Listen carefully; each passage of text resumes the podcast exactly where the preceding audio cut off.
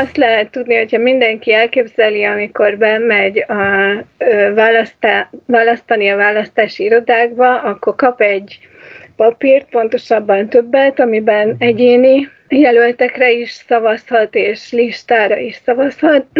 Összesen 106 egyéni listás szavazat jöhet be az országban, és 93 listás helyre lehet szavazni, és eddig úgy volt, hogy ahhoz, hogy egy párt listát állíthasson, 27 helyen kellett egyéni jelöltet állítania, és a mostani változtatások következtében ugye az első körben ez 50-re módosult, majd pedig nem sokkal később, néhány nappal utána a Volnár János féle módosító javaslat következtében 71-re nőtt, 71 helyen kell, tehát ezután egyéni jelöltet állítani ahhoz, hogy valaki listán is indulhasson.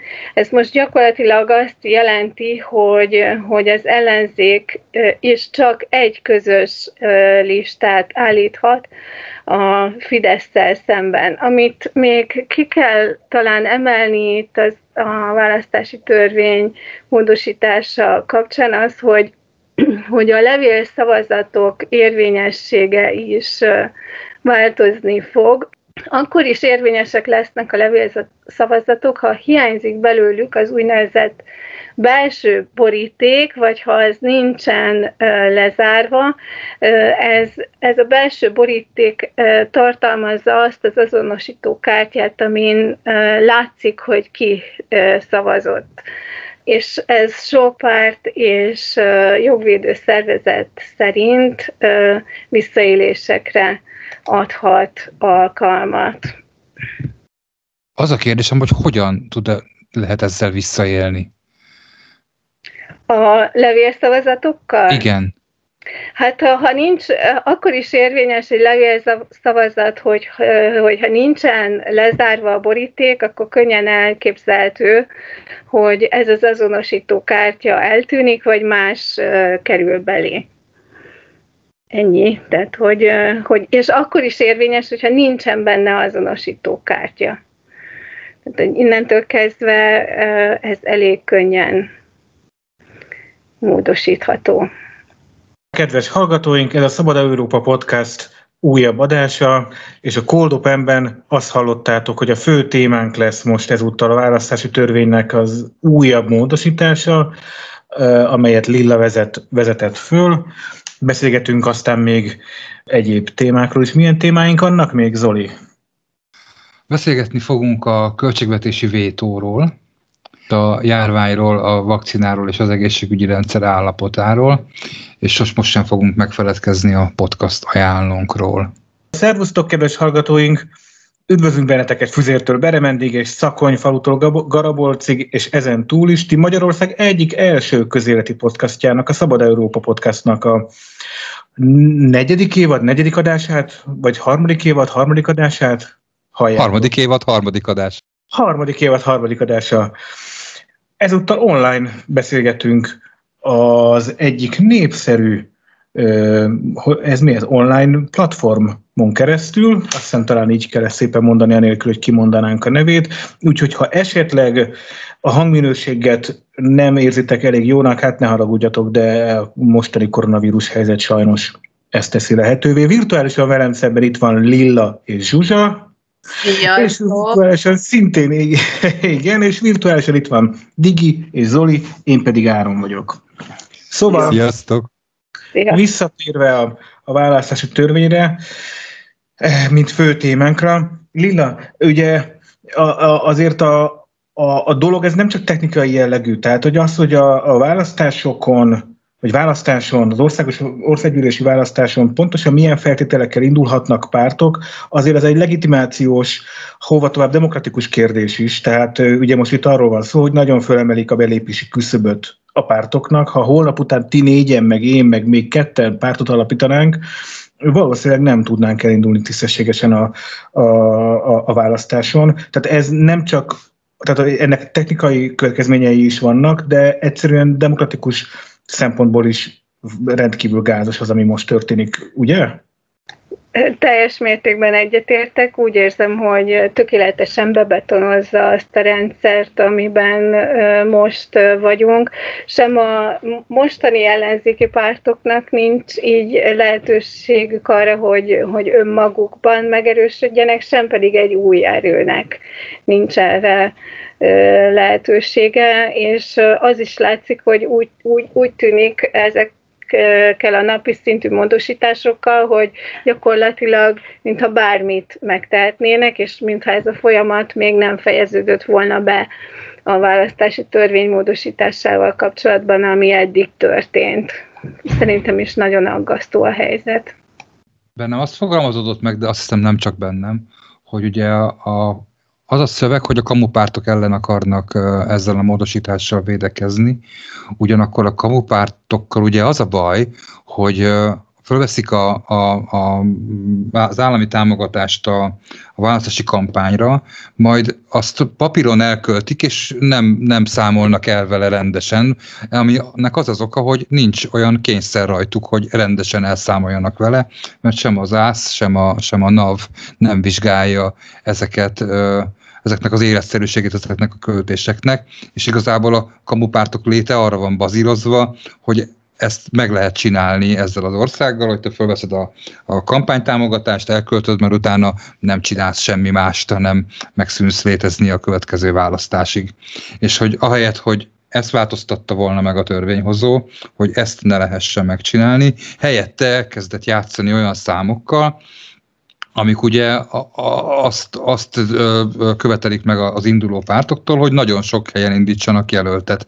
Amivel szerintem a kabu pártokat, akik egyébként a neten keresik a, a, a képviselőket, akiket egyes körzetekben indítanak, nem fogják elriasztani, ezzel szemben a magukat valamennyire is komolyan vevő kis pártokat teljesen lehetetlen helyzetbe hozzák, szerintem. Igen, én annyival, a, a, tehát egyetértek, meg, meg igaz, amit mondasz, apróságban azért pontosítanék, hogy, hogy, hogy, hogy minél pontosabb információk hangozzanak el azért a, a podcastunkba, tehát hogy ez nem teljesen így van, hogy nincs következménye, csak az Isten Malmai és Polt Péter ügyészsége rendkívül lassan őről. Pont a múlt héten, vagy talán két héttel ezelőtt elmeszeltek első fokon néhány kamupártost, Ugye nem letöltendőt kaptak, de, de kaptak elsőfokon büntetéseket.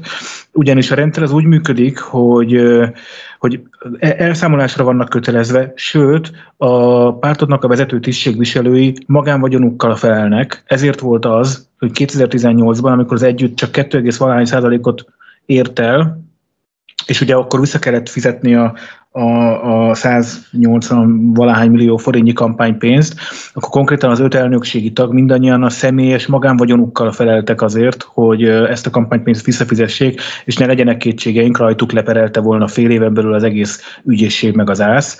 Tehát ezért csinálták azt a Juhász Péterék, hogy gyűjtéssel visszafizették a kampánypénzt. És ezért van az, hogy voltak olyan kamupártok 2018 tavaszán, akik konkrétan január környékén elnököt cseréltek, gondolok itt például a arra az MSZP-s miniszterre valamilyen Katalinnak hívták, aki az egyik ilyen kamupártnak az elnöke volt, és aztán hopp, már nem ő lett az elnöke, akkor, amikor egyébként be kellett jelenteni a pártot a, az adott országgyűlési, vagy országos választási szervnél, mint, mint indulót. Tehát, hogy igenis vannak erre, erre mechanizmusok, és ez működik, csak nagyon lassan, és nincs rá semmi garancia. De a lényege az viszont igaz, amit mondtál, hogy, hogy nem oldja meg a problémát. Tehát az a probléma, hogy, hogy vannak kamupártok, akik arra szerveződnek, hogy, hogy a pénzt, a közpénzt lenyúlják, és a kamupártok indulása jelentősen torzítja hát nem, vagy nem jelentősen, ez nem teljesen igaz, de de mondjuk egy vagy két képviselői helyjel torzítja a választói akaratot, az az egy-kettő, az pont elég arra, hogy mondjuk kétharmada legyen a Fidesznek. Ez csak egy megjegyzésem volt. Azon túl egyébként, hogy nem oldja meg a kampányfinanszírozás kérdését, további konfliktus forrása is lehet ez a ez a törvénymódosítás, ugyanis éppen az egyéni választókerületek számához köti, hogy mennyi pénzt fognak kapni az egyes listát állító pártok, és most ugye aki 71-et állít ez a minimum, az, az egy 41 százalékos összeget kap, aki pedig legalább 89 egyéni választókerületben, az pedig ez a költségvetésben meghatározott összegnek az 50%-át kapja. Ez amikor az ellenzék egy listát fog állítani, és össze fog állni, akkor nagyon nehéz lesz eldönteni szerintem, hogy ki mennyi pénzt fog kapni végül ebből a közösen megkapott összegből és ez szerintem óriási konfliktus forrás is lehet a későbbiekben. Hát ennek, ennek azért igen, tehát ennek sok, tehát a későbbiekre vonatkoztatva még további konfliktus források is lehetnek. Ugye elvileg a, a Kövér László féle parlament jelenleg úgy működik, hogy akik egy listán indultak, azok de most lehet, hogy nem pontosat mondod, de azok ö, alakíthatnak frakciót, ezért van az, hogy hiába van 5-6-7-8 független képviselő, nem alakíthatnak frakciót a Kövér László által értelmezett házszabályok szerint, és akkor, amikor hat vagy hét párt fog közösen indulni, mikor bejutnak a parlamentbe, tegyük föl, nem nyernek, és így nem tudják a házszabályt módosítani, akkor az lesz, hogy ők kénytelenek lesznek egy frakcióban dolgozni, nem tudnak szétszakadni majd, hogy külön MSP, meg DK, meg LMP, meg Jobbik, meg ilyen frakciókra. Egyébként ez a kampányfinanszírozás szempontjából érdekes, amit mondtál, mert ugye arra viszont emlékszünk, hogy 18-ban a Jobbik azért indult el, mint a 106 helyen, mert konkrétan úgy tudtak csak azt hiszem 800 millió forint, ugye, hogyha mind a 106 helyen elindulsz. Tehát, hogy ha konkrétan egy helyről visszalépett volna a jobbik, akkor a felét elvesztik a, a pénznek, és ez, ezek azért nagyon csábító összegek. Nyilván ez most ez most innentől kezdve más azért a lányzó fekvése, amikor össze lesznek, és ez már technika, össze lesznek kénytelenek bútorozni egy választásra. De hogy fogja ez érinteni vajon a kutyapártot? Ugye a kutyapárt az volt a hozzáállása ideig, hogy jól van, jól van, ők, ők nyilván nem indulnak el, vagy mi, nyilván elindulnak, és nem fognak közösködni a, a többi ellenzéki párttal, de hát a, a 27 egyéni helyen, majd olyan helyen indulnak, ahol úgy is vesztes. Én nekem ezzel nincs bajom, mert hogy taktikailag ténylegesen lehet tudni, hogy mik azok a körzetek, ahol ha cigánygyerekeket élőadásban nem tudom, vágnak le, akkor is a Fideszes fog győzni. Viszont 70 valahány helyen el kell indulni a kutyapártnak ahhoz, hogy külön tudjon indulni. Nyilvánvalóan olyan helyen is el fognak indulni, ahol, ahol uh, számít, hogy az a két-három ugye ők 5-6 százalékra számítanak, szóval az az 5-6 százalék az, az számítani fog, még akkor is, hogyha Gergő lenyilatkozza, hogy a legrosszabb jelölteket, meg majd kutyát, meg macskát, meg ilyeneket fognak ki, meg bohócot, meg történelmi személyiségeket, meg mesehősöket fognak indítani, de a valóságban nyilvánvalóan nem mesehősöket, hanem személyi számmal rendelkező magánszemélyeket fognak indítani ezeken a helyeken is. Szóval ez ebből a szempontból érdekes lesz, hogy majd egy, egyöntetően fog mindenki hörögni a kutyapártra, hogy na, miattuk marad az Orbán rendszer. Szóval ez, ez, erre számíthatunk a következő egy évben, másfél évben. Hát figyelj, én szerintem a, mm, hát a, kutyapárt mindenképpen megkapta azt a szerepet a következő időszakra, hogy az, amit az elmúlt időszakban is tipelt már, hogy, hogy, hogy szerintük, hogy, hogy egyes ellenzékiek szerint miattuk veszít az ellenzék, és nem pedig a, amiatt, hogy az ellenzék nem feltétlenül vállalható mindenki számára. A kutyapárt mindeközben ugye azt állítja, és szerintem ebben igaza van, hogy, hogy a, akik rászavaznak, azok nem szavaztak volna az MSZP-re, vagy a DK-ra, vagy azokra az egy közös listákra, amikben ezek a, ezek a pártok szerepelnek, vagy akár a jobbikra, tehát hogy azok a, azok a közös listán szereplő pártok nem, nem vállalhatók azok számára, akik a kutyapártot választják. És persze magyarán, nem Fideszt. Hogy, hogy, magyarán azt mondod, hogy nem, nem vesz el szavazatot a többitől, hanem a bizonytalanok meg a nem szavazók körében lapától össze magának x százalékot. Igen, így van, pontosan. Ugye ebből indul ki a Kovács Gergő is, és minden alkalommal minden nyilatkozatában elmondja, hogy, hogy ők, ők úgy gondolják, hogy nem vesznek el senkitől sem szavazatot, illetve hogyha elvesznek, az inkább a Fidesz egyébként. Be, be fogunk majd a sónotba rakni egy két évvel ezelőtt, vagy két és fél évvel ezelőtt volt már egy ilyen matematikai szemléletű kutatás, ami ezt lényegében kimutatta. Igen, a 12. kerületi választás, ahol ugye a Kovács Gergő végül bejutott, mint képviselő a testületbe, ott, ott lehetett jól tetten érni azt, mert úgy arányultak egymáshoz a, a különböző pozíciókra leadott voksok, hogy abból ki lehetett matekozni, hogy ez miért igaz, vagy hogy ott, ott látszott, hogy ez igaz. Egyébként az egy érdekes probléma, és szerintem arra még nem talált megoldást a kutyapárt, hogy mit kezd azzal a problémával, hogy azokon a helyeken, ahol, ahol ellenzéki győzelemre lehet számítani, ott, ott, ott, ott a háttérben maradjon. Ugye erre szokta a Gergő azt mondani viccesen, hogy majd ex-KDNP-seket indítunk, vagy indítanak. igen, igazat lehet abban egyébként, hogy ilyen nincs, tehát hogy, hogy nyilván, nyilván azok az emberek számítani fognak azokon a voksolásokon. Lilla föltette a kezét, mindjárt, mindjárt átadnánk neki a szót, csak egy megjegyzés. Én nem azt, tehát hogy Szerintem két helyen nyugodtan indulhat a kutyapárt, azt kell nyilván kiszámolni, és nyilván ezt számolják ki a boszorkánykonyhában, ott a kutyapárt házatáján, ahol tutira nem nyer az ellenzék, meg ahol tutira nyer. Lásd Zugló példája. Ott a kérdése szerintem, tehát ott az a gáz, amikor billegő körzetek vannak, de Lilla tette föl a kezét. Igen, nekem egy kérdésem van hozzátok, hogy mit gondoltok, hogy kicsit azt is lehetne érezni, hogy olyan, mint hogyha ez a, a választási törvény módosítás direkt a kutyapár párt ellen szólna, hogy biztosan nem, ne tudjon állítani jelölteket. Én azt gondolom, hogy ez nem direkt a kutyapárt ellen van. Ebben a módosító javaslatban ugye két hatalmas akna van elrejtve. Az egyik az, a, amit te mondtál, Lilla, hogy a, a közösen indul valaki, akkor közösen fog osztozni a pártpénzen. E, magyarán szólva, igazából azt gondolom, hogy eznek a mögöttes szándéka, illetve egy nagyon-nagyon jelentős hozadék az lesz, hogy a, ha be is jut az ellenzék a parlamentbe, illetve túlél egy csomó párt, akkor elkezdődik egy óriási osztozkodás, hogy ki, hogy és miből fog megélni, mert uh, ugye ezeket, a, amit a, követ, a választások utáni négy évben, ugye ezek alapján kapják meg a pártok a támogatottságot, hogy hány százalékot értek el.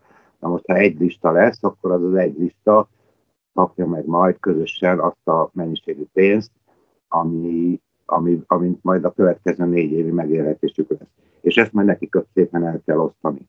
E, ebből kell fizetni majd a pártszékházat, a párt alkalmazottakat, a telefonokat, tehát a teljes működés. Ez az egyik, egyik óriási akna szerintem, a másik nagyon nagy akna, amit az Áron mondott, hogy a parlamentben össze lesznek zárva ahhoz, hogy ők frakciót alapítsanak, és ebben a, ezekben a, és mint tudjuk a parlamentben a frakciónak azon túl, hogy egy szó elég jelentős elég nagy jelentősége van napi rendelőti felszólalásoktól elkezdve egy csomó minden jog vagy előjog kapcsolódik ehhez a szakció, tehát hogy ők ezután össze lesznek zárva. Tehát én azt gondolom, hogy ez nem a kutyapárt ellen irányult, én nem gondolom, hogy a Fidesz fejében a kutyapárt egy akkora tényező lenne. Én inkább azt gondolom, hogy ők sokkal jobban el szeretnék lehetetleníteni a, a következő évekre a mostani ellenzéket. Én ugyanezt szeretném csak kicsit más szavakkal mondani. Tehát, hogy én egyrészt nem gondolom, hogy a Fidesz fél a kutyapártól, mert hogy erre semmi oka nincsen. A másik pedig az, hogy ezzel szerintem azt érték el, hogy azzal, hogy egy közös listát kénytelen indítani az összefogás mellett, vagy szavazó, vagy a, ezt a taktikát választó összes ellenzéki párt, ami az összes mostani parlament közeli ellenzéki pártot jelenti, hogy kénytelenek egy listán indulni, ami egy hogy mondjam, egy valószínűleg kevésbé vállalható gyülekezetté válik így a, az, az egy, egységnyi választó számára, mert ugye az a választó, aki ugyanolyan jó szívvel tenni a voksát egy jobbikosra, mint egy, mint egy DK-sra, az nem létezik. Tehát, hogy vagy ha létezik, akkor én nem, nem tudom, szerintem nem létezik. Úgyhogy én azt gondolom, hogy ez a taktika a Fidesz részéről, hogy, hogy megpróbálja teljesen egybegyúrni, és ettől vállalhatatlanná te a vele szemben felsorakozó listát. Én szerintem a, a, a Fidesz nem nagyon érdekli a kutyapárt, de az egy plusz tök jó hozadéka ennek az egész diabolikusan okos vagy ügyes húzásnak, hogy nyilván rákényszeríti a kutyapártot, hogy erőn felül próbáljon elindulni, ugyanis én amennyire ismerem a kutyapártot, de majd ti benfentesek elmondjátok, hogy miben gondolkodik a, a, az MKKP, szóval amennyire ismerem őket, tényleg el fognak indulni 70, nem egy 71 helyen, mert ugye egy ember véletlenül szívinfarktus kap már szétesik a lista, hanem ugye el kell indulni mondjuk 75 helyen, és tényleg vért fognak húgyozni annak érdekében, hogy ez összejöjjön, és amennyire látom, hogy hogy állnak aktivistákkal, szerintem meg is lesz. Tehát nagyon nehezen, iszonyú nehezen, senki nem fog aludni két keresztül, de meg lesz az a 75 hely. Tehát ugye ez egy plusz, plusz öröm lesz a, a, a, a Fidesznek ebben a dologban, de hogyha az MKKP nem, nem sikerül neki, hát akkor sem számít, mert nem ez volt az eredeti célja szerintem, hogy az MKKP-t szívassa, hanem pontosan az, amikről beszéltetek. A, a, például az, hogyha a parlamentben egy patkóra vannak kényszerítve, akkor a különféle előjogokon túl sokkal egyszerűbb az egész ellenzéket besározni egy-egy cikkel, egy-egy propaganda hadjárattal, sokkal egyszerűbb egyezkedni az ottani frakciókkal. Ugye, mit tudom én, van egy nemzetbiztonsági helyzet, akkor azért össze szokták hívni a, akár adhok bizottságokat, vagy adhok találkozókat szerveznek nagyobb, nagyobb akár diplomáciai ügyekben, nem kell öt meg hat frakcióval, elég egyel, na de ki lesz annak az egynek a frakcióvezetője, ki lesz annak az egy frakciónak a külügyi vonalának a vívője, a diplomáciai ügy, a biztonságpolitikai ügyeknek a vívője, tehát hogyan fog itt egyeztetni? Nyilván az, az a jó a Fidesznek, hogyha komoly harcok indulnak el majd ebben a egységes konglomerátumban. Viszont én azért föl szeretném figyelmet hívni arra, hogy ennek nem az az ellen, ellen fegyvere, hogy akkor mégiscsak több, több pártnak kell indulnia. Tehát hogy az tök világos, hogyha nem egységesen indul el az ellenzék, akkor nem lehet, tehát technikailag akkor nem lesz leváltva a Fidesz. Tehát, hogy az a, az a diabolikusan rossz helyzet, hogy van egy egyirányú utca, és ebbe az egyirányú utcába a Fidesz tudja az utcát szűkíteni, meg eskanyarokat rakni bele, az ellenzék nem, de muszáj az ellenzéknek ezen az utcán végigmennie. Ugye ez egy ilyen elképesztő faramúci helyzet. A B verzió az, hogy nem megy be az, ebbe az utcába az ellenzék, de ebben senki nem gondolkodik szemmel láthatóan. Ez alatt azt ugye azt értem, hogy akkor mondjuk bolykottálni az egész választás, vagy azt mondani, hogy kilépünk a, a, a langymeleg keretekből, és rendszer ellenzékiek leszünk, nem pedig rendszeren belüli ellenzékiek. És még egy, még egy dologra fölhívnám a figyelmet, azért is nagyon jó a Fidesznek ez, hogyha ez tutira be van betonozva, hogy egy listán kell indulniuk. Én emlékszem 2014-re, amikor a választás előtt egy hónappal vitték el a Simon Gábort, aki az MSZP-nek az egyik ilyen erősebb háttérembere volt, de nem egy nagy ember. Tehát ő nem, nem, ő nem Puhlászló volt az MSZP-n belül, ő egy ilyen szürke eminenciás, körülbelül annyi tehetséggel is. Na de ő, ő körülötte azért voltak mégiscsak eurószámlák, meg bécsi számla, meg, meg ilyen-olyan diplomata levéllel való kavarások, és ugye emlékezünk rá, hogy elvitték vezetőszáron és utána egy hónapon keresztül a, a, a Simon Gáborról szólt a választás, és meggyőződésem, hogy a 2014-es kétharmad ezen úszott el, mint ahogy 2019-ben látszódott, hogy azon úszik el a Fidesz az önkormányzati választásokon, hogy Győrben elmentek bulikázni az Adriána, Adriára a polgármester haverja, meg, a, meg maga a polgármester. És e, csak még egy megjegyzés, hogy ebből a 19 őszi önkormányzati választásokból azért az következik, hogy az emberek nem pont ugyanúgy viszonyulnak a DK-hoz, meg a Jobbikhoz és az átszavazáshoz, mint viszonyultak 18-ba vagy 14-be, tehát hajlandóak rá átszavazni, akkor, hogyha valami fajta értelmes alternatívát látnak, és olyan nagyon általuk utált személyek nincsenek ezekben a ezekben a helyi önkormányzati összefogásokban benne. Ugye országosan más a helyzet, ott mindenképpen pártok vannak, és nagyon nehéz kihagyni a pártok elitjeit ezekből a, ezekből a közös listákból. Én csak annyit akartam hozzáfűzni az egészhez, hogy lehet, hogy nem konkrétan a kutyapártól félhet a Fidesz, de szerintem félhet minden olyan hangtól, ami nincs se összegyurcsányozva, se összejobbikozva. És a kutyapárt az egy, az egy ilyen hang, de most hogy új ilyen hangok jöjjenek, azt sem engedi feltörni ez a új választási törvény. De hogy az is érdekes, hogy hogyan került ez egyáltalán a parlament elé ez a választási törvénymódosítás, és ezt Zsuzsa fogja most elmesélni nekünk. Hát ez úgy volt, hogy egy hosszú éjszakán kipattant. Nem, tehát komolyra véve a szót, egészen meglepő módon november 10-én, ez egy keddi éjszaka volt, 23 óra 59 perckor Semjén Zsolt fejéből kipattant a gondolat, hogy ezt jó lenne benyújtani egy választási törvényt, amiben Varga Judit segítette őt, és akkor megcsinálták azt a változtatást, hogy 50 helyen kell elindulni minimum.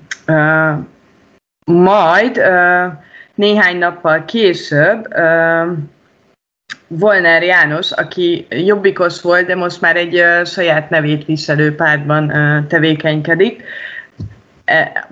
benyújtott egy másik módosító javaslatot, melyet a Parlament Igazságügyi Bizottságának kormánypárti többsége nem meglepő módon elfogadott. És a Varga Judit Semjén Zsolt nevével fűzött javaslatot úgy változtatta meg, hogy az 50 helyet most már 71 kell, kell, hogy országos listát tudjon állítani egy párt, illetve 9 megye helyett 14-ben kell elindulni a jelölteknek, ami szintén eléggé megszorító intézkedésnek tűnik sok párttal uh, szemben. Um, és nagyon érdekes, hogy a Political Capital még a második módosítás előtt három verziót vázolt föl, hogy mi lehet ennek az oka, tehát hogy miért módosították 50-re ezt a számot. Az egyik az volt, hogy a közös listát próbálják ellehetetleníteni, hogy a DK, illetve a Gyurcsányjal nem szimpatizálókat így távol tartsák a dolgoktól illetve nyilván felmerült a kamupártok elleni, tehát hogy a kamupártok működését megakadályozza, bár meglepő módon 2018 után a Transparency és a Political Capital együtt készített egy javaslattervezetet, hogy hogyan lehetne ezt más módon megakadályozni, de ez sajnos nem ment át a döntéshozókon illetve ők, ők néhány napja még arról írtak, hogy, hogy még folytatódni fog ez a módosítás, ami úgy tudik, hogy nekik be is jött, hisz változtattak. És ennek folyamányaként az is lehet, hogy holnap után megint módosítani fogják a dolgokat. Azt magyarázza el nekem valaki, légy szíves, hogy amikor megcsinálják azt, hogy a hogy hogy hívják, amikor, amikor nem kell összehívni a parlamentet, hanem ilyen készen, kész vészhelyzeti kormányzás van. Na szóval, hogy bevezetik ezt a, ezt a típusú működést a, az államaparátusba, és miért kellett ez ahhoz, hogy benyújtsák a választási törvény módosítását, meg ezeket az alkotmány módosítási javaslatokat? Hiszen kétharmaduk van, tehát hogy erre semmi szükségük nem volt, hogy miközben a fél ország azt várja, hogy másnap kell-e iskolába menni, vagy sem, ehelyett ilyenekkel szórakoznak 23 óra 59 perckor. Miért volt erre szükség? Van ennek valami jogi alapja, vagy, vagy törvényi alapja, amiért ezt így kellett intézni? Na, szóval igen, tehát én azt gondolom, hogy nincs összefüggésben a kettő, tehát bármikor módosíthatják ezeket a szabályokat, ehhez ez nincs azzal összefüggésben, hogy ismét veszélyhelyzetet hirdettek. A kettő kategória az ilyen szempontból külön válik egymástól, és amire te utalsz, hogy mondjuk rendeleti úton való kormányzás, vagy akár satárium, vagy ilyesmi, ilyenről jelenleg nincsen szó, tehát az országgyűlés hoz törvényeket, és ülésezik az országgyűlés, ugye csak az önkormányzatok nem üléseznek, és az önkormányzati szférában van az, hogy a polgármester dönt, de az országgyűlés az ülésezik itt minden héten. Ez szerintem egyszerűen csak arról van szó, hogy baromi nagy a zaj, nagyon nagy a média zaj, nem nagyon érdekli az embereket az, hogy mi történik a választási törvényel, és nagyon kevesen is látják át, hogy a választási törvény módosítása az tulajdonképpen mit okoz, és ez mit jelent a jövőben, a jövőre való tekintettel. Teljesen egyetértek Áronnal, de az látszik, hogy, hogy, hogy arra törekedtek tényleg, hogy nagy legyen a zaj, és hogy valami egész más vigye el a figyelmet, és a járvány erre tökéletes, hogy ilyen törvények úgy menjenek át szinte észrevétlenül, hogy az emberek fel se kapják a fejüket. De nyilván ez a választási törvény módosítás is olyan, mint a, a, az alkotmány, meg az alaptörvény, hogy az emberek nem érzékelik rögtön ennek a hatását, holott nagyon nagy problémák lehetnek abból, hogy ha erre nem kapjuk föl a fejünket, és nem történik semmi. Én látom, hogy a Zsuzsa jelentkezett, csak még egy dolog eszembe jutott ezzel kapcsolatban, bocsánat Zsuzsa, hogy Zoli kérdezett, hogy miért tartja. Szóval az van, hogy az Orbán kormány nagyon érdekes módon megpróbálja ezeket a formális szabályokat rendre betartani, és ennek az az oka, hogy ezek az ilyen illiberális társadalmak, vagy illiberális demokráciák, amiben mi is élünk, ezek úgy tesznek, mintha jogállam lennének, betartanak minden, minden ilyen kis szabályt, ezáltal külföld előtt, vagy a nyugat-európai és észak-amerikai döntéshozók előtt azt tudják mutatni, hogy de hát mi demokráciában élünk, demokratikusak vagyunk, hiszen a saját törvényeinket betartjuk, mert maga a rendszer nem ott nem demokratikus, hogy milyenek a szabályaink, hanem a, ott nem demokratikus, hogy a szabályokat hogyan, tehát hogyan használjuk torzan a mindennapokban, vagy a parlament hogyan torzítja a, a, az egyébként jól működő szabály, szabályrendszer. Tehát szerintem ennek ez az oka, hogy mindent betartanak, érted? Semmi nem mondja egyetlen egy nemzetközi jogszabály sem, meg politológia sem beszél arról, hogy ne lehetne akárhol meghúzni a kamupártok miatt az, hogy kitengedünk országos listát állítani, de hát mindannyian tudjuk, hogy 71-nél húzzák ezt majd meg, az végeredményben a demokráciának egy, egy, egy szűkítését jelenti majd, és tényleg nagyon hosszan lehetne sorolni, de szerintem minden hallgatónk érti, hogy az miért rossz, hogyha innentől kezdve gyakorlatilag nem fognak új pártok megjelenni. Én csak egy kis kiegészítést tennék hozzá, hogy az, hogy veszélyhelyzeti irányítás van egyébként polgármesteri szinten, az nem jelenti azt, hogy nem hívhatják össze akár online a képviselőtestületet, tehát hogy ők ezt megtehetik, és van olyan polgármester, aki él is ebben a lehetőséggel, tehát innentől ez nem feltétlenül azt jelenti, hogyha olyan a polgármester, hogy szeretné kikérni a többiek véleményét, akkor ezt nyugodtan megteheti. Az más kérdés, hogy sok polgármester nem él ebben a lehetőséggel. Igen, a következő témánk az a költségvetési vétó, ami, ami hát egy nagyon izgalmas és nagyon érdekes téma, és hát arról van szó, hogy az Unió 7 évente ö, határozza meg a saját költségvetését, és ott 7 éves ciklusok vannak, költségvetési ciklusok. Ugye Magyarországon évente, vagy néha két évente vannak költségvetések, úgy az Unió 7 évente határozza meg ezt a ezt, ezeket a kereteket. És most zajlik a 2021-től, tehát most már tényleg egy hónap van hátra, vagy másfél hónap van hátra, 2021-től érvényes újabb 7 éves költségvetési ciklusának a tervezése.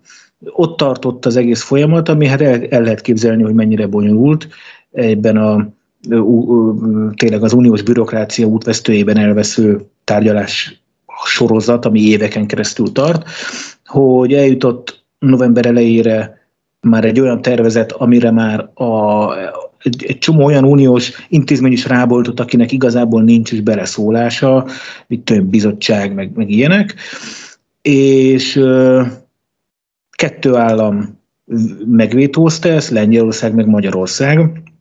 Ebből a, ebből a, a Magyarország, tehát Orbán Viktornak a hangja volt erősebb, mert ő azért kezdte el megvétózni mert hát ide ne telepítsenek bevándorlókat és migránsokat, és különben se kössék az uniós pénzek kifizetését jogállami keretekhez.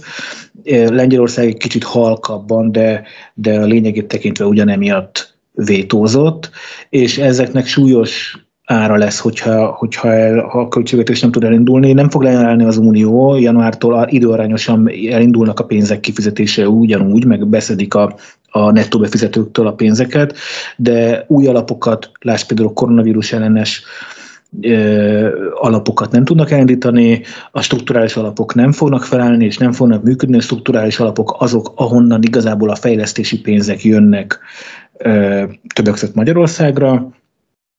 Nyilván maga az Unió továbbra is fog döcögni.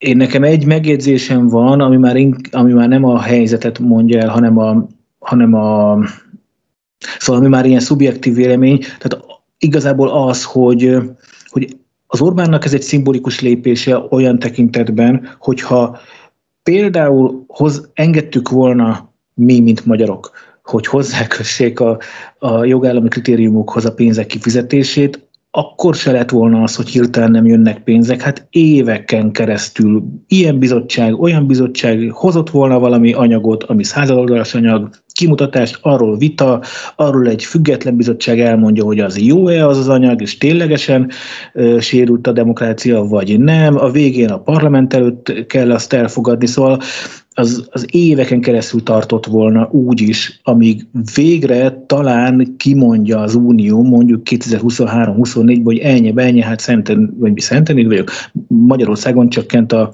a, a, a demokrácia.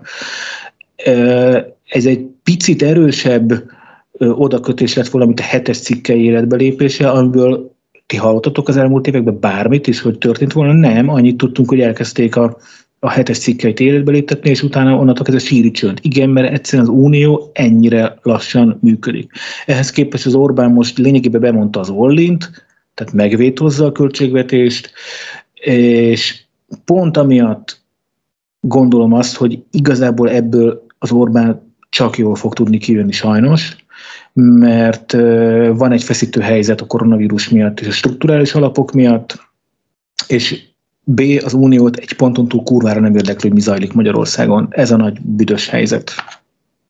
Én igazából azt nem értem, hogy, vagy ez egyik, amit ö, ö, vagy gondolok erről, hogy az, hogy az Orbán megint a kameráknak játszik, tehát hogy amit te is mondasz, hogy ennek semmilyen valós ö, tétje nincsen, és igazából csak a saját ö, politikájának a, a demózása történik, de hogy amit viszont én nem értek, ennek miért van értelme, hiszen most van előttem egy medián felmérés tavaly márciusból, ez volt a legfrissebb, amit így hirtelen találtam, de hogy az azt írja, hogy a, magyarok tartósan 70%-a fölötti arányban támogatják a, a, az EU tagságot, tehát az ország EU tagságát, Figyelj, és ez időnként elmegy 80-ig. Persze, hát támogatjuk az EU tagságot, de mi a lelkünk mélyén ludasmatyi vagyunk, és kurucok, és ugocsanon koronát. Tehát, hogy nekünk azért nem mondja már meg az Unió, mi, hogy mi vagy. Szeretjük az Uniót, hiszen ki nem szereti azt, hogy már nem kell az okniban átcsempészni 5000 forintot, mikor Ausztriába kimegy a gorenye hűtőért. Tehát, hogy ez tök jó az Unió, de nekünk azért legkisebb királyfi Viktor az majd, majd keménykedik. És sajnos szerintem a, tehát az Orbán ebből nem tud rosszul kijönni, mert A, vagy visszavonja az Unió, az egy óriási arcvesztés, vagy B, elkezd széthullani az Unió, ami szintén jó az Orbánnak. Az utóbbit nem értem, hogy az miért jó az Orbánnak, ha széthullik az Unió, miközben a saját népe az Unióhoz szeretne tartozni. Szerintem azért jó az Orbánnak, mert a, tehát, hogy a, a, de nem egyik napról másikra fog széthullani a, a, az unió. A pénzek így se úgy se fog annyi jönni, mint amennyi, amennyi jött az elmúlt időszakban. Tehát pénzügyileg nem fog neki ez ártani, és hosszú távon pedig nem képzeli az unió belül az országnak a, a jövőjét. Közép-Ázsia, meg Távol-Kelet-Ázsia, meg szóval ilyen helyeken gondolja a, a, a modell működtetését. Tehát szerintem neki édes mindegy, hogy működik az unió, vagy sem ilyen szempontból. Ő neki a saját túlélése érdekében viszont az kell, hogy az Unió akár szét is esett, vagy elkezdhet szétbomlani, Lázs nem működik, meg többé nem működik, ő, ő viszont egy erős bástya, ami megvédi a Európát a migrációtól, meg a magyarokat a migrációtól. Én azt nem látom egészen pontosan, hogy attól, hogy visszavonja vagy nem vonja vissza, miért hullana szét az Unió, vagy miért kezdene el széthullani. Gondolom az árad arra gondol, hogy az arcvesztés miatt, tehát hogy a, a, azzal, hogy már engedett. Uh-huh. Mondja. De hogyha ha visszavonják, akkor, akkor elképesztő arcvesztés lesz, de akkor nem, nem fog széthullani az unió, vagy nem arról van szó, hogy e- elindul a széthulláson, de hogyha ha, ha bemere, befeszülnek itt az álláspontok, akkor konkrétan nem lesz költségvetése, lehet, hogy egy, egy évig, két évig, miközben a Brexit is zajlik valahogyan a háttérbe. Tehát ezek már, ezek, ezek ténylegesen destabilizációs folyamatok. Ha, ha meghátrál, szerintem az Unió, és szerintem ez lesz, ha meghátrál, akkor, akkor nem lesz ilyen gond, akkor, a, a, akkor minden business as usual fog tudni menni, de az egy óriási győzelem lesz az Orbánnak. De csak vannak még valami eszközök a kezében. A, mármint az Uniónak is. Én, ugye volt egy pár évvel ezelőtt egy olyan olyan, nem tudom, politikai tendencia, hogy a, ezek a ö, nacionalista, most nem a rossz értelembe vett nacionalista, de hogy a, az egyes országoknak a, a nemzeti érzelműbb kormányai kerültek hatalomra, és akkor én egy ideig aggódtam, hogy, a, hogy az uniónak az lesz a, a széthullásnak az egyik oka, hogy mindenki elkezdi azt játszani, amit az Orbán kormány, hogy már pedig mi egy vár vagyunk, és egyébként meg nagyon köszönjük a pénzt, de, de szeretnénk, hogyha nem szólnátok bele a működésünkbe. De most, mint hogyha ez a tendencia ellaposodott volna, már nem annyira jellemző. Tehát most lehet, hogy a vírus miatt is, lehet, hogy a gazdasági válságok miatt is, de hogy inkább az össze, összefogást érzem per pillanat az európai politikában, amiből viszont vastagon kilóg a magyar meg a lengyel kormánynak a, az ezzel szembe menő álláspontja nem érzem, hogy szét lehetne verni a mostani út úgy, mint ahogy mondjuk egy pár évvel ezelőtt szét lehetett volna. Én azért azt gondolom, hogy lehet egy baromi erős nyomásgyakorlás gazdasági oldalról, például a német cégek részéről, akik ugye erőteljesen hozzájárulnak a, a GDP-nkhez. Nem tudom elképzelni, hogy itt nem mennének háttértárgyalások arról, hogy, hogy ő ezt mégse vétózza meg. Mit gondoltok erről? Ez tök érdekes, csak egy nagyon, bocsánat, rövid észrevétel ehhez, hogy ugye amikor német cégeket mondunk, akkor többnyire az, az Audi-ra gondolunk, meg a Volkswagenre, meg a Mercedesre, meg a nem tudom kire. Tehát a, Én a na... Telekomra is gondolom. Ah, oké, okay, jó. De, hát, hogy a, de azért a nagy autógyárak azok, akik itt igazából sok embert foglalkoztatnak, és nagy autógyári beszállítók vagyunk mi is ugye Európában, egyiket nem csak mi. Viszont én azt gondolom, hogy az autógyártás is válságban van. Tehát, hogy lehet, hogy ez már nem is akkora nyomás, vagy nem tud akkora, akkora nyomást ö, ö, helyezni az egyes gazdaságokra, mint mondjuk egy tíz évvel ezelőtt tudott. Szerintem a Zsuzsának tök igaza van, tehát hogyha hogy azért az unión belül Magyarországnak az egyik legnagyobb, sőt a legnagyobb partner az a német piac, az exportunk döntő többsége a németországi piac felé szállított termékek, szolgáltatások, bármi, és igen, tehát hogyha ha, ha biztos vagyok benne én is, hogy a háttértárgyalások zajlanak, és hogyha egyszer csak úgy döntenének Merkelék, hogy nekik ebből az egészből, ami itt zajlik Kelet-Európa határában, Magyarországon és Lengyelországon, elegük van, akkor nagyon komoly lépéseket tennének az ügy érdekében, de gazdaságilag egyelőre nem éri meg. És amíg gazdaságilag nem éri meg nekik, addig nem fog a, sem Németország, sem Merkel, sem a német cégek miatt a, a német politikai elit változtatni a, a, a gyakorlatilag a neoliberális gazdaságpolitikájukon. És ezt szándékosan hoztam be ezt az utolsó kitételt, tehát uh, itt, itt egyáltalán nincs szó szolidáris, szolidáris Európai Unióról, ez pénzről szól, a német gazdaságnak nagyon jól jön a magyar, a lengyel és a többi kelet-európai államok. Egyrészt piaca, másrészt munkaereje, harmadrészt szolgáltatásai, és egy pillanatig nem érdekli őket egyébként, hogy a demokrácia az milyen állapotban van. És ide, ide kanyarítom a zárójelemet, hogy ezért van az, hogy, hogy a mi saját magunk demokratikus problémáját, ami itt zajlik az országban 2010 óta, ezt nem fogják külföldről nekünk megoldani, mert gazdasági érdeke senkinek nincsen ebben a, ebben a dologban. Szóval, hogy annyit akartam hozzáfűzni azért, hogy a, a néppártban jelezték, hogy ha ha ez a vétó valóban megvalósul, akkor, akkor kezdeményezni fogják a, a, a Fidesznek a kizárását ebből, de hát így, ahogy beszélgettünk erről, egyre inkább egy ilyen nagy-nagy színjátéknak tűnik nekem ez az egész, egész történet, amiben ami, amiben központi szerepet játszik az, hogy, hogy megint el lehet mondani, hogy mi, mi egy olyan ország vagyunk, akik nem fogadjuk be a migránsokat, és az Európai Unió azért nem fogad be minket, mert mi ehhez ragaszkodunk. És ez a kommunikációs stratégia, ez nagyon jól beválik. Csak egy gyors megjegyzés, bocsánat, hogy így belepofátlankodok, de ugyanakkor múlt héten uh, szintén a, a, vagy a CDU, vagy a CSU, tehát valamelyik konzervatív párt viszont kiadta, hogy szüntessék meg a, a konzervatív párt családon belül a fidesz szembeni eljárást, mert hogy igenis az az út jó, amit az Orbánék akarnak, tehát hogy nyilván nem egységes volt, semmiért lennének egységesek, és elindultak azok a hangok, amik az Orbánt támogatják a néppárton belül. Tehát én, én igen, színjáték van, és még azt se gondolom, hogy ebből valaha is az fog kisülni, amit már egy éve mondanak, hogy lehet előbb-utóbb kirakják a néppártból az Orbánékat. Nem, nem, igazából amíg gazdasági érdek nincsen, addig ez az egész csak egy színjáték.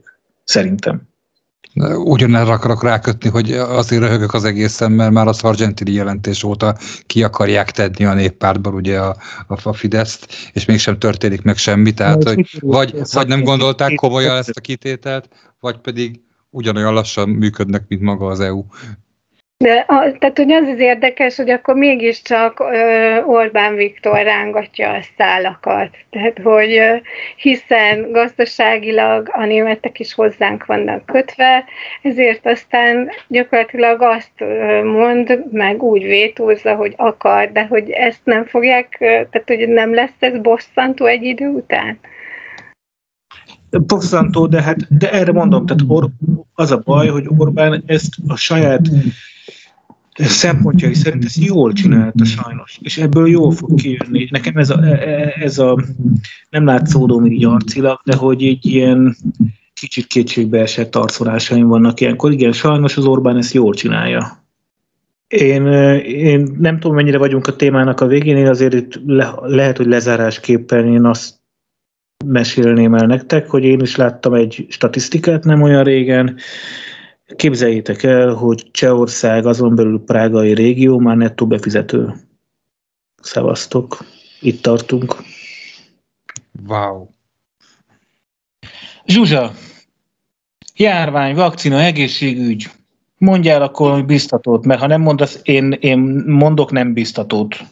Nagyon jó, minden nagyon szép, minden nagyon jó. E, mai nap az ivermectiné a szó, ami egyébként egy állatok, állatok részére vagy használt termék, vagy alapanyag, hatóanyag, ami most valaki valami in vivo kísérletben felfedezte, hogy esetleg koronavírus ellen hatásos, ami aminek következtében az állatpatikákon elkezdték felvásárolni az ivermectint, remélem senki nem fogja beszedni. Amit én tudok mondani, hogy tyúktető ellen viszont tökéletes, és macska fűrőhőség ellen is tudom ajánlani mindenkinek, de, iver, de koronavírusra nem annyira. Itt van viszont egy csomó vakcina, ami áll a startvonalnál, ami szerintem elképesztő sebességgel fejlesztettek ki különböző cégek különböző országokban vakcinákat engem tényleg lenyűgöz az, hogy gyakorlatilag egy év után vannak termékek, vagy vannak vakcinák, amik a különböző már azelőtt állnak, hogy piacra lehessen őket dobni. Ebből a legígéretesebbnek, vagy a leg, leg, az élen haladónak tűnik a Pfizer és a német partner, a BioNTech-nek a, az, a vakcinája, akik november 20-án már az FDA elé, ez a, az amerikai élelmiszer és gyógyszerfelügyelet benyújtották a, a dokumentumokat, amire, hogyha az FDA rábólint, három hét múlva várható ez a döntés, ez december 10-e lesz, akkor 11-én vagy 12-én már elkezdik teríteni ezt a vakcinát Amerikában elsősorban. Amit erről lehet tudni, hogy 95%-os hatékonyságúnak mondják, ami nagyon jó, viszont van egy hátránya, hogy mínusz 70 fokon lehet csak szállítani, ami nagyon-nagyon nehézé teszi a, a szállítását.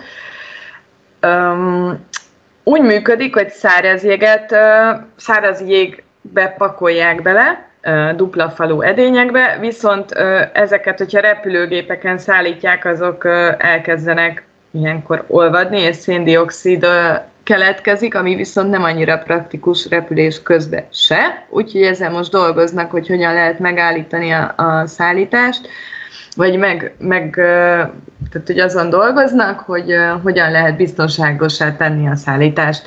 Ebből az EU önmaga 200 millió dózist kötött le, Magyarországnak, ha minden igaz, a arányok alapján 4 milliót hívhat majd le. Szerintem ennek a vakcinának az egyik izgalmas pontja, hogy van egy Karikó Katalin nevű kutatónő, aki Szegeden élt és dolgozott, viszont távozott Németországban, ba, és ő annál a BioNTech-nél dolgozik, amely kifejlesztette, vagy részben kifejlesztette ezt a vakcinát, és szabadalmat is benyújtott Karikó Weissman néven, aki a kutatótársa volt. Szerintem ez baromi izgalmas, és megint büszke lehetünk egy magyar emberre, és ez nagyon jó. A Pfizer közlése szerint, vagy tájékoztatása szerint Magyarország egyelőre nem alkalmas arra, hogy fogadja ezt a vakcinát, mert nincsenek meg a szükséges technikai felszerelése, vagy tehát ez a mínusz 70 fok, ez kifogott, úgy tűnik rajtunk. Van szerencsére egy másik, amiben gondolkozhatnak a magyar emberek. Ez a Moderna nevű cégnek a készítménye, ami szintén azt mondják, hogy ilyen 95 százalékos hatékonyságú, 30 ezer emberen tesztelték, és azt csak mínusz 20 fokon kell szállítani, ami jóval biztatóbbnak tűnik. A versenyben indult még az AstraZeneca, aki az Oxfordi Egyetemmel közösen fejlesztett ki egy terméket, ez ugyancsak 70%-os hatékonyságú, viszont elég hűtővel szállítani. Itt még csak a harmadik fázisban tartanak a vizsgálatok, tehát ők még nem jutottak el odáig, hogy az Európai Gyógyszerügynökségnek vagy az amerikainak beadják a, a, arra való bizonyítékot, hogy ez a termék megfelelő és biztonságos. Ott vannak még az oroszok is, akik két, két vakcinával indultak a versenybe. Az egyik a Sputnik 5 névre keresztelt termék, vagy vakcina, amiből ugye Magyarország is kap 11 darabot, ha minden igaz. Nem tudjuk, hogy kinek fogják beadni ezeket a termékeket. Ők azt ígérik, hogy 2021 elején már, már szállítani fognak, Viszont ugye itt van egy, egy nehéz helyzet, ugye az Európai Gyógyszerügynökség nem engedélyezi, akkor elvileg az EU-ban nem lehet teríteni. Ezt az oroszok úgy oldanák meg, hogy licensz alapján elkezdik gyártani mondjuk nálunk, és innentől lehetőséget kapnak arra, hogy ideiglenes importengedélyt szerezzenek és terjesszék az egész Európai Unióba. Egyébként nekik van egy másik vakcinájuk is, amiről viszonylag kevesen hallottak, ezt Epivac korona néven dobják majd piacra, és ha minden igaz, akkor 2 és 8 fok között elég tárolni, tehát nagyon egyszerűen kezelhető ez is. És ugye ott vannak az elsők, a kínaiak, akiknél elindult ez az egész rémálom. Ott már egy millió embert oltottak be egy termékkel, ami ami úgy tűnik, hogy működik. Ők egyébként kiterjesztették a, a tesztjeiket az Egyesült Arab Emírségekbe, Brazíliába, Peruba és Pakisztánban is tesztelik a vakcinákat, hogy mennyire működőképesek. Mondjuk szerintem az egymillió ember is elég lenne hozzá, de ők biztosra mennek, és az egész világot meg ötgézik, meg nem tudom, csippelik, meg mit szoktak még mondani a, a gyanakvók és szkeptikusok. Úgyhogy jelen pillanatban tényleg az van, hogy folyik egy ilyen öldöklő verseny, aminek nyilván gazdasági hatása is van, de szerintem sokkal fontosabb az, hogy azok, akik a veszélyeztetett korosztályhoz, meg réteghez tartozók, ők minél előbb megszerezzék. Kérdés, hogy Magyarország opcionálisan majd meg lehívja ezt a 4 millió adagot, amire, amire, amit mi megkaphatunk, vagy esetleg az oroszok mellett döntünk, illetve nyilván ez egy másik kérdés, hogy az emberek bemerik-e maguknak adni az orosz vakcinát, vagy inkább az amerikai vagy angol vakcina mellett szavaznak. Ez, ez a jövő eldönti, nyilván kötelezni senkit nem lehet rá, az ígéretek szerint egyébként azt mondták, hogy az orosz vakcina 3000 forintba kerül adagonként, ami nagyon olcsó árnak tűnik, és nyilván ez is szempont az állam számára, hogy mennyiért fogják tudni megszerezni a vakcinákat. Úgyhogy itt tartunk most. Ti vakcináznátok, nem vakcináznátok, mi a helyzet? Én, én behozhatom a zombi apokalipszis témáját a, vakcinával kapcsolatban? Mindenképpen hoz be. Vagy, vagy, vagy csak pozitívan beszélhetünk. Kérjük a zombi. Igény van a zombi, a zombi apokalipszisre. Szóval Szerintem ez, nem csak. Szóval az van, hogy mert nem, lehet, hogy nem minden hallgatónk olvassa ezeket a híreket két pofára. Szóval az van, hogy Dániában három héttel ezelőtt, vagy négy héttel ezelőtt nyércekben kimutattak koronavírust. Ugye nagy zárójel. Koronavírusok vannak az állatoknál, és macska koronavírus is van. Szóval ezek a, ezek a koronavírusok, ezek nem ugranak át egyik fajról a másikra, hanem a macskáiknak van. Macska koronavírusok a kutyáknak. Kutya koronavírusok, ugye az embereknek volt négyféle koronavírusa. Ez, ami most van, ez a hetedik, mert az ötödiket meg a hatodikat leöltük. 2002-ben, meg 2010-ben a szalszot, meg a merszet. No, az viszont amit most találtak a Dániában, a nyércekben, azok olyan koronavírusok, amik minden cikk szerint zóno, zónózissal át tudtak ugrabugálni emberekre. Magyarul Dán embereket találtak olyan koronavírus mutációval megfertőzve, ami nem a mostani SARS-CoV-2, hanem a nyércekben lévő koronavírus. Azt feltételezik, hogy az történt, hogy ez a bizonyos Kínából kiindult emberi koronavírus átment Dániában a nyércekre, ott jól elszaporodott, majd visszaugrott az emberre. A gond ezzel az, hogy amit most fejlesztenek vakcinákat, azok valószínűleg a mutálódott koronavírusra már nem lesz jó. Arra majd újra, újat kell fertőzni, és a fasz tudja, hogy ez a új mutálódott vírus milyen. Na most ugye mi történt Dániában? Legyilkolták az összes nyércet. Na most Szóval az van, hogy nem gyilko, bocsánat, nem gyilkolták le a nyérceket, nem gyilkolták le, ez egy dezinformáció. Nem. De ez az, hát a konkrétan... nyercek élnek és élni fognak. Nem, nem, nem. De nem, 17 millió nyercet akartak le, le gyilkolni, vagy elaltatni, vagy eliminálni, de ehelyett lemondott egy miniszter. Ez nem, sajnos ez, sajnos ez nem, nem teljesen van így, mert hogy például most, most délutáni hír, hogy ugye rengeteg több százer nyercet hogy olyan helyre temettek el, földeltek el jobbodva egy méter mélyre, ami homokos talajon volt, és annyira sokan, sok nyert fölpuffadt, hogy följöttek a felszínre a felpuffadt testük, és most a Dán hatóságok egy két és fél méter mélyre fogják ugyanazokat a több százer nyírcet eltemetni. Tehát, hogy nem, nem egészen így van, elkezdték leölni a dániai nyírceket, és közben belebukott az ottani agrár, agrárminiszter, vagy környezetvédelmi, valamelyik miniszter belebukott ebbe az egész sztoriba. A problém ott, ott folytatódik, hogy ugyanez a koronavírus megjelent Lengyelországban is, és még nyolc országban, mármint az ottani nyírt telepeken. Szóval a zombiak apokalipszis az, az közel van.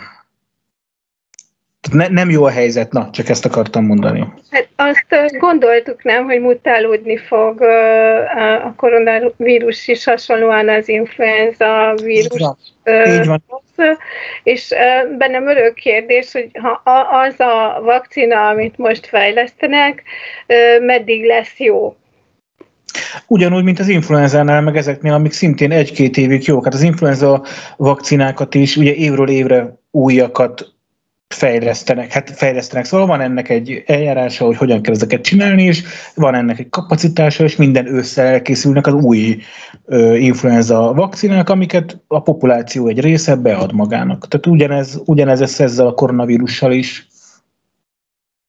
Tehát, hogy ez azt jelenti, hogy évről évre lesznek koronás megbetegedések, és újra és újra kell oltatnunk majd magunkat gyakorlatilag. I- igen, és, és mondom a rosszabb verziót, mindenképpen ki fog halni az, az emberiség 2-3 százaléka. Tehát az a mortalitás, ami benne van a vírusban, azt nem tudjuk megúszni.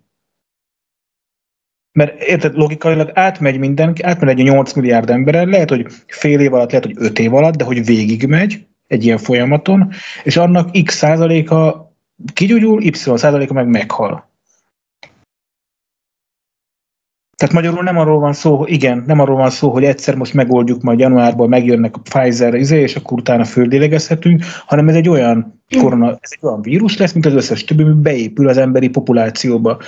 A mi generációnk ezen átesik, az unokáink már ugyanúgy kvázi, tehát ott, ott már nem fognak belehalni, mint hogy a spanyol náthának is a, a vírus törzse, az az influenza törzs, az beépült a sima influenzák közé, és most már nem halnak bele többen, ha éppen a spanyol náthá mit tudom, törzsét, ami mit tudom, H5N7, vagy mit tudom, mi lehet annak a neve, hogyha azt kapod el, ugyanúgy megbetegszel, az túl lehet, mert, mert már a populáción átment 1920-as években a, a spanyol nátha. Tehát magyarul lehet, hogy ennek a vége az, hogy nem tudjuk elkerülni, mindenképpen bele fog halni a két százaléka az emberiségnek. Az a kérdés, hogy mekkora az időintervallum, ami alatt végigmegy a, a a bolygó populációján. Ez, a, ez az egészségügyi rendszer szempontjából is érdekes.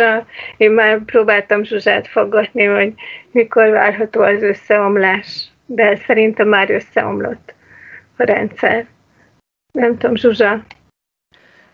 Még reagálnék arra, erre a vakcina kérdésre, hogy igen, de ott volt mondjuk a SARS és a MERS, amiről szintén hasonlókat mondtak, aztán mégse következett be a zombi apokalipszis. A szerencsétlen nyírcekre meg az jutott eszembe egyébként, hogy ezek amúgy is megpusztultak volna, és distelen véget értek volna, hisz ezeket azért tartják, hogy utána bunda formájában orosz és egyéb gazdag nők hordják.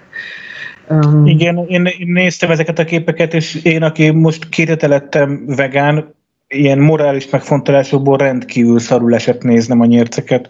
Viszont amit mondtál a Mercer meg a szarsz kapcsolatban, az, az, azért sikerült ott megoldani viszonylag jól, mert az a pehünk, hogy ez a mostani koronavírus, ez nem annyira halálos, mint akár például a MERS volt. Middle East Respiratory szindróm, tehát ez volt ugye a MERS-nek a rövidítése.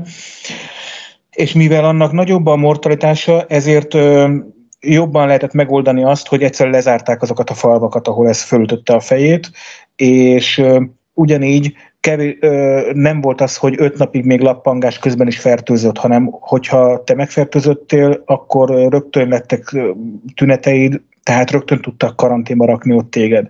Tehát pont ezért ilyen rossz, ez a koronavírus, mert nem annyira halálos, nem annyira veszélyes. Ezért tud terjedni, viszont mégiscsak belehal egy-két százaléknyi ember. A, a, be, belinkeljük majd a sónocba. Legutóbb a Szertárnak a podcastjába beszélt egy magyar virológus, immunológus erről az egész logikáról, hogy hogy működnek a vírusok, hogy, tehát mi az ő okosságok idézőjelbe értve ezt. Ö, ő mesélte el, hogy oké, hogy az ebolának nem tudom, 90%-os a, a, a halálozási rátája, de ha valaki elkapja az ebolát, az az első percről kezdve látszódik rajta, tehát nagyon könnyű karanténba rakni, és emiatt nagyon könnyű igazából megállítani magát az ebola járványt. Ez a mostani koronavírusunkkal nem ez a helyzet. Először is várjál, várjál, várjál, nem képzeled, hogy elmegyünk a fölött a mondatot felett, hogy két hete lettél vegán, anélkül, hogy ne tennénk szóvá. Szóval, rögtön, hogy kérdezzem meg, hogy, hogy azért lettél vegán pont most, mert hogy ez javít a, az esélyeiden a koronavírussal szemben.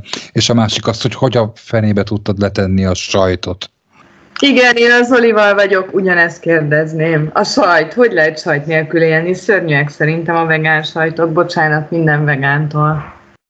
Ö, az van, hogy tavaly decemberben jött ki egy olyan YouTube videó, hogy a top 20 dokumentumfilm az elmúlt évtizedből, és szépen lassan az év közben elkezdtem nézni, és az egyik film az az Earthling, vagyis nem tudom, bolygólakók, vagy valami ilyesmitnek lehetne magyarra fordítani, egy 2006-os film, elég propaganda ízű, de, de nyilván a, a valóságot mutatja meg, hogy mi zajlik a nagyipari ö, tömegtermelésben, és ez nekem annyira betette a kaput, hogy, hogy én ebben nem akarok részt venni és egészen szarul érzem magamat. Tehát borzasztó. Tehát az, hogy én, tehát a növényi tejek olyan szarok a sima tejhez képest, a sajt nélkül mi lesz velem, azt ne, el nem tudom képzelni. Tehát, hogy egyáltalán nem arról van szó, hogy olyan happy vagyok ettől, hanem kurvára be vagyok szarul, hogy mi a francot fogok én enni, meg inni, meg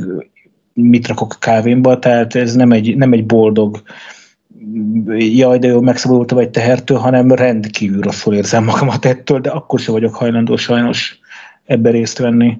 Úgyhogy ez az oka, meg szóval nem tudok nektek kielégítő választ adni, ja, és nem azért, mert talán jobb lesz ettől a, a túlélési esélyem. Az összes kalapomat leveszem, gratulálok. Én bocsánat, én még ezt nem nagyon értem, tehát most neked a nagyüzemi állattartással van a problémád, vagy avval, hogy, hogy a hogy, tehát, hogy, hogy mi az igazi gond, mert én nem gondolom, hogy én a csirkéimet bántom avval, hogy minden reggel elviszem tőlük a tojást, vagy, vagy megfejem a bocimat adott esetben. Tehát, hogy én a, a ezt a részét nem Nekem a nagyüzemi állattartással van gondom, a, de nem vagyok én, azt hiszem, hogy nem vagyok én vaskalapos vegán, tehát én nagyon boldogan vásárolnék olyan helyről tojást, ahol tudom, hogy a csirkék boldogan kapirgálnak. Ilyet találtam, tehát valószínűleg tojást fogunk enni. Elkezdtem körbe telefonálni például kecskefarmokat itt a környéken. Ugye a kecskével az a gond, meg egyáltalán tehenekkel nem arról van szó, hogy megfejed, hanem ugye te, te a tehénnek a tejét elveszed, és akkor a bociának nem ad. Oké, okay, akkor keresel olyan helyet, én ezt csináltam, ahol amikor ellik a tehén, akkor nem veszik le a tejet, hanem hagyják, hogy a boci egyen a, a tehén tejből, tehát olyan az anyatejből. Kiderült, hogy nincs ilyen. Azért nincs ilyen, mert, hogy, mert csődbe jutnának az összes farm, hogyha olyan eset, ezekben a hónapokban a, a bociaikat hagynák etetni. Mi történik a bocikkal? Hát azokat bizony akkor elválasztják az anyjuktól, és nem fölnevelik azokat boldogan, hanem azokból szintén finom boci húsok lesznek. Na ez már nekem nem annyira tetszik. Tehát ez, ez, ez nem a nagyipari termeléssel függ össze, hanem azzal, hogy leölnek kicsi bocikat. Tehát én, bocs, én ezt nem. A, a tyúkkal semmi bajom nincsen, mondom, de ugye te mit fogsz csinálni majd, amikor öreg lesz, levágod?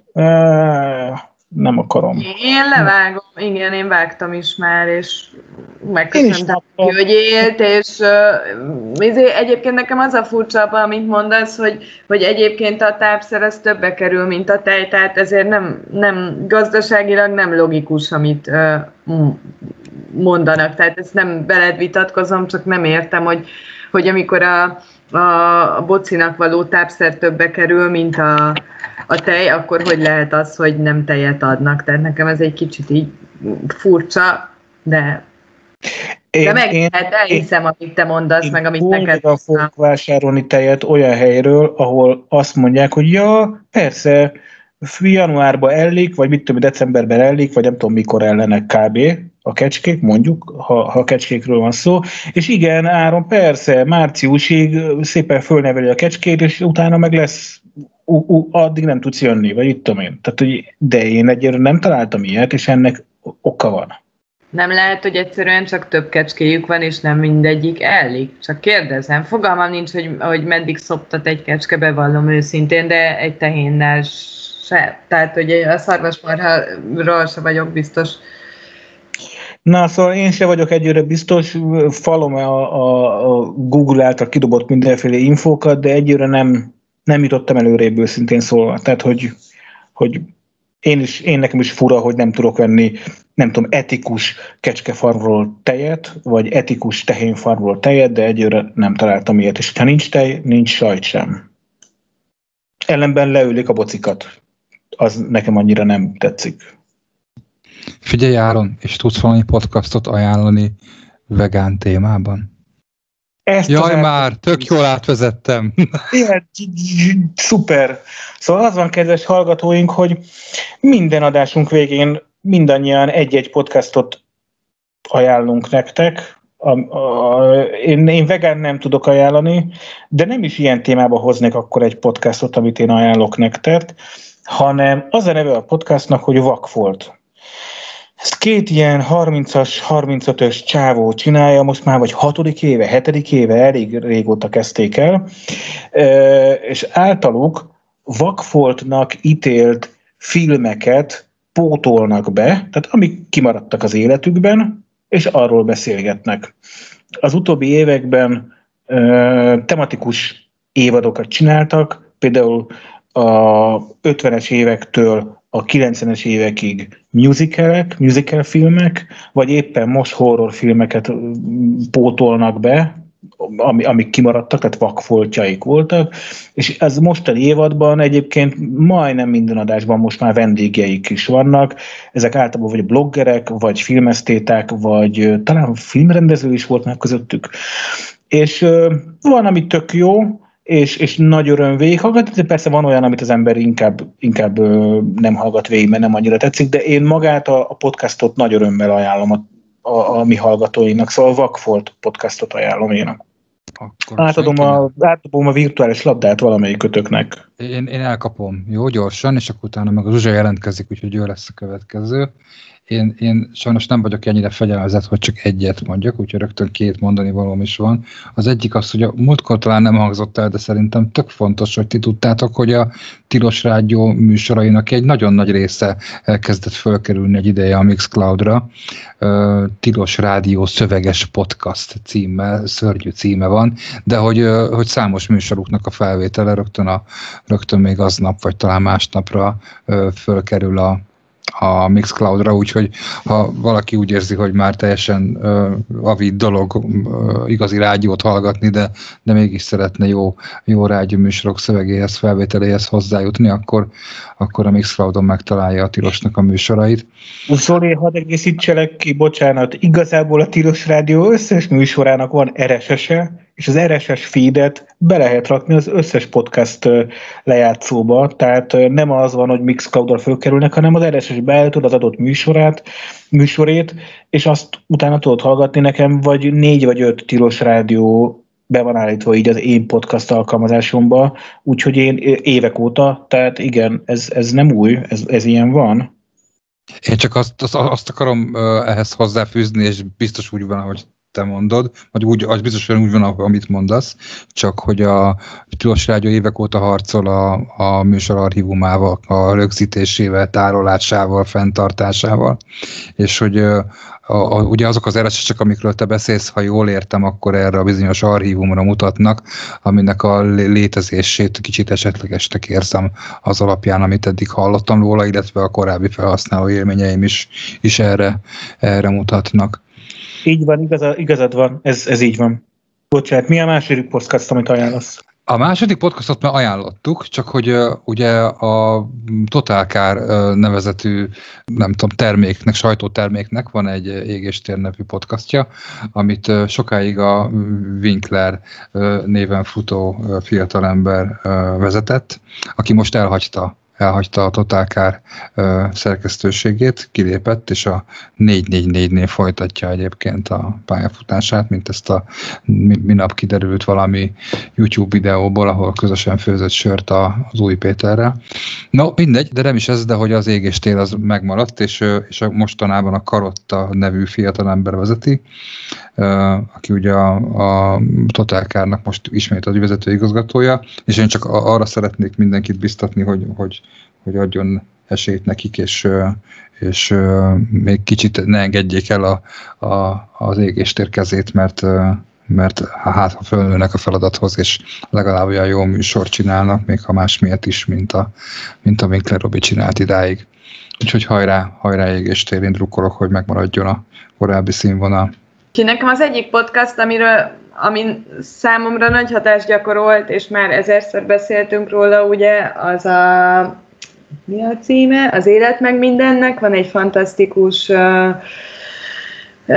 beszélgetés egy Felkai Piroska nevű Portugáliában élő műfordítóval, aki ennyit elárulok, aki viszonylag fiatalon elvesztette a férjét, és két gyerekkel maradt egyedül, és egy nagyon-nagyon megindító beszélgetés. Tényleg mindenkinek ajánlom, és nagyon sokat meg lehet benne tudni a portugál kultúráról, az életről és a történelmükről is, tehát nem csak egy ilyen női dolog, vagy tudom, érzelmesebb téma. A másik pedig az, hogy nagy örömömre Détót Kriszta összeállt, vagy együtt csinál egy podcastet az orvostót Noémivel, akit nevezhetünk most már, nem tudom, szelepszichológusnak. Beszélnünk kell címmel, a VMN-nek a főszerkesztője, és egy pszichológus csinálja, heti adás, és minden héten valamilyen uh, meglepő módon emberekről és kapcsolatokról beszélgetnek, és szerintem nagyon jól sikerült, tehát szó van benne mozaik család, halál, párkeresés, szerelem, leválni képtelen szülők, tehát nagyon sok olyan téma, ami, ami valamilyen élethelyzetben mindenkit megérint, és ezt nagyon ügyesen csinálják, úgyhogy ezt mindenkinek tudom ajánlani. Lilla, neked van valami izgalmas?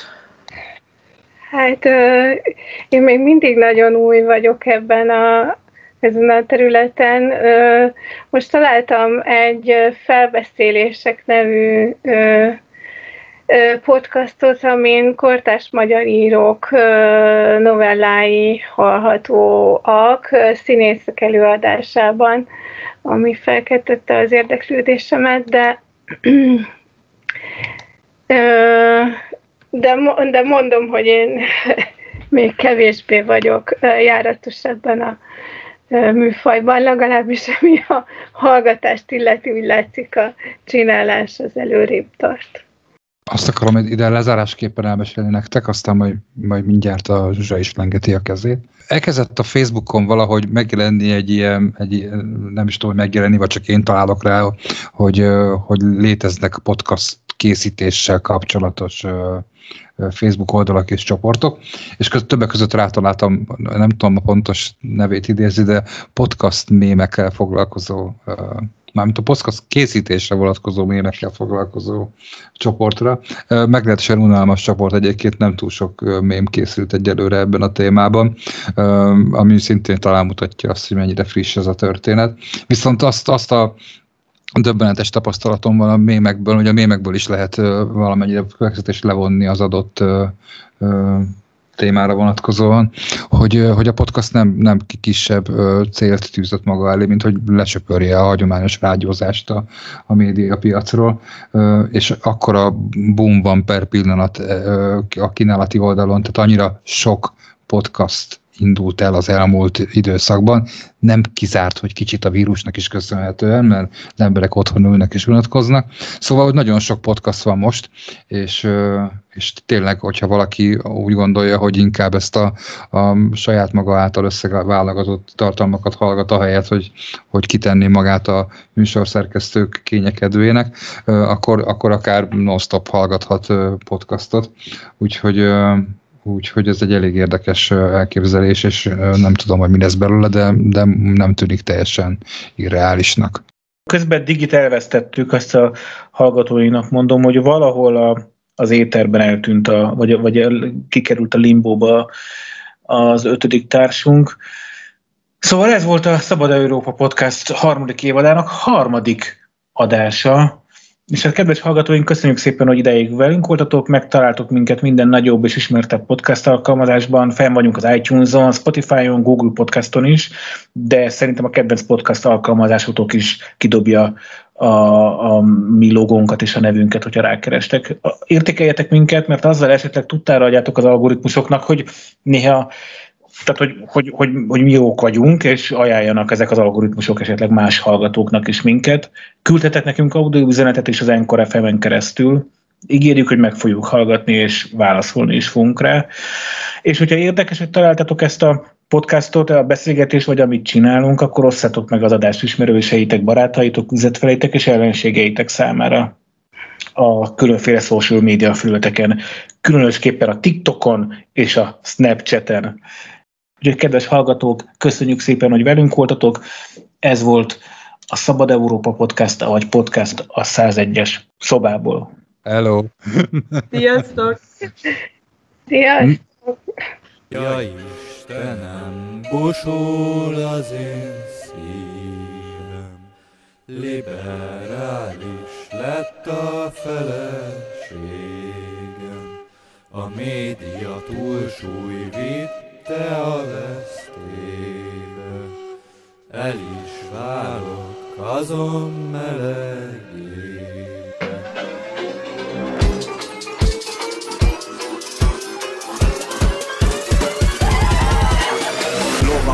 Nyergelem, Budára felmegyek, új asszonyt keresek, puskacső, retetek, megyek az Andrási úton, kislányok csapata újon, egyikük mosolyog táncba hív, szövegem emelem, dobban a szív, színes hajú, szép kislány, lesz-e az immakán? Fura szemekkel néznek rám. Kiderül róluk, hogy nincs rác Fújújújúj, ez itt a Pride. Kiver a szád, szalhideg rád. Mutatta mindezt a tévé már. Ökölbe szorul a kezem is hát. Ekkor odalép három rendőr Ki kéne menni három, kettőt megfognak Kibasznak, heteróknak itt nincs asztal Parádézgat sok miaszna Hogy maradok így higgadtan? Ajajaj, ajajaj, mivé lett a város? Régen nem ilyen volt, de tudom ki a sáros. Mutatta a tévé a polgit a karácsony. Szemétbombot csinált itt az ellenzéki tábor Járom az utam tovább hát, kell legyen számomra egy kis lány. Meglátok egyet végre, peckesen lépek elébe. Az isztambuli egyezmény, nem dörrentjük kettesként az Isten fáját nem talált. Kiderül róla, hogy emancipált Nem veti meg jaj a politikát. Akkora súlyót mondok én rád Attól még, hogy szép vagy. Nem leszel okos is Kifoglak én téged Mint a labdát agrosik Köröttem röhögnek férfiak De párbalos képviselő liba. Ott erre megy a hisztéria. Csattanak súlyó most mi van? Kinek a személye? Kettessel kezdődik Konyhába van a helye. Máshol csak vergődik. Most, hogy jó megmondtam Megyek is azon nyomban De jaj, agresszív biósok törnek rám Csövesek rógnak az összes fán. Elüt egy vadkerék páros. Drogosok ezek is vágol. Mivé lett ez a város? Karácsony te vagy a sáros nóta Ajajaj, ajajaj, mivé lett a város? Régen nem ilyen volt, de tudom ki a sáros. Mutatta a tévé a polgit a karácsony Szemétbombok csinált itt az ellenzéki tábor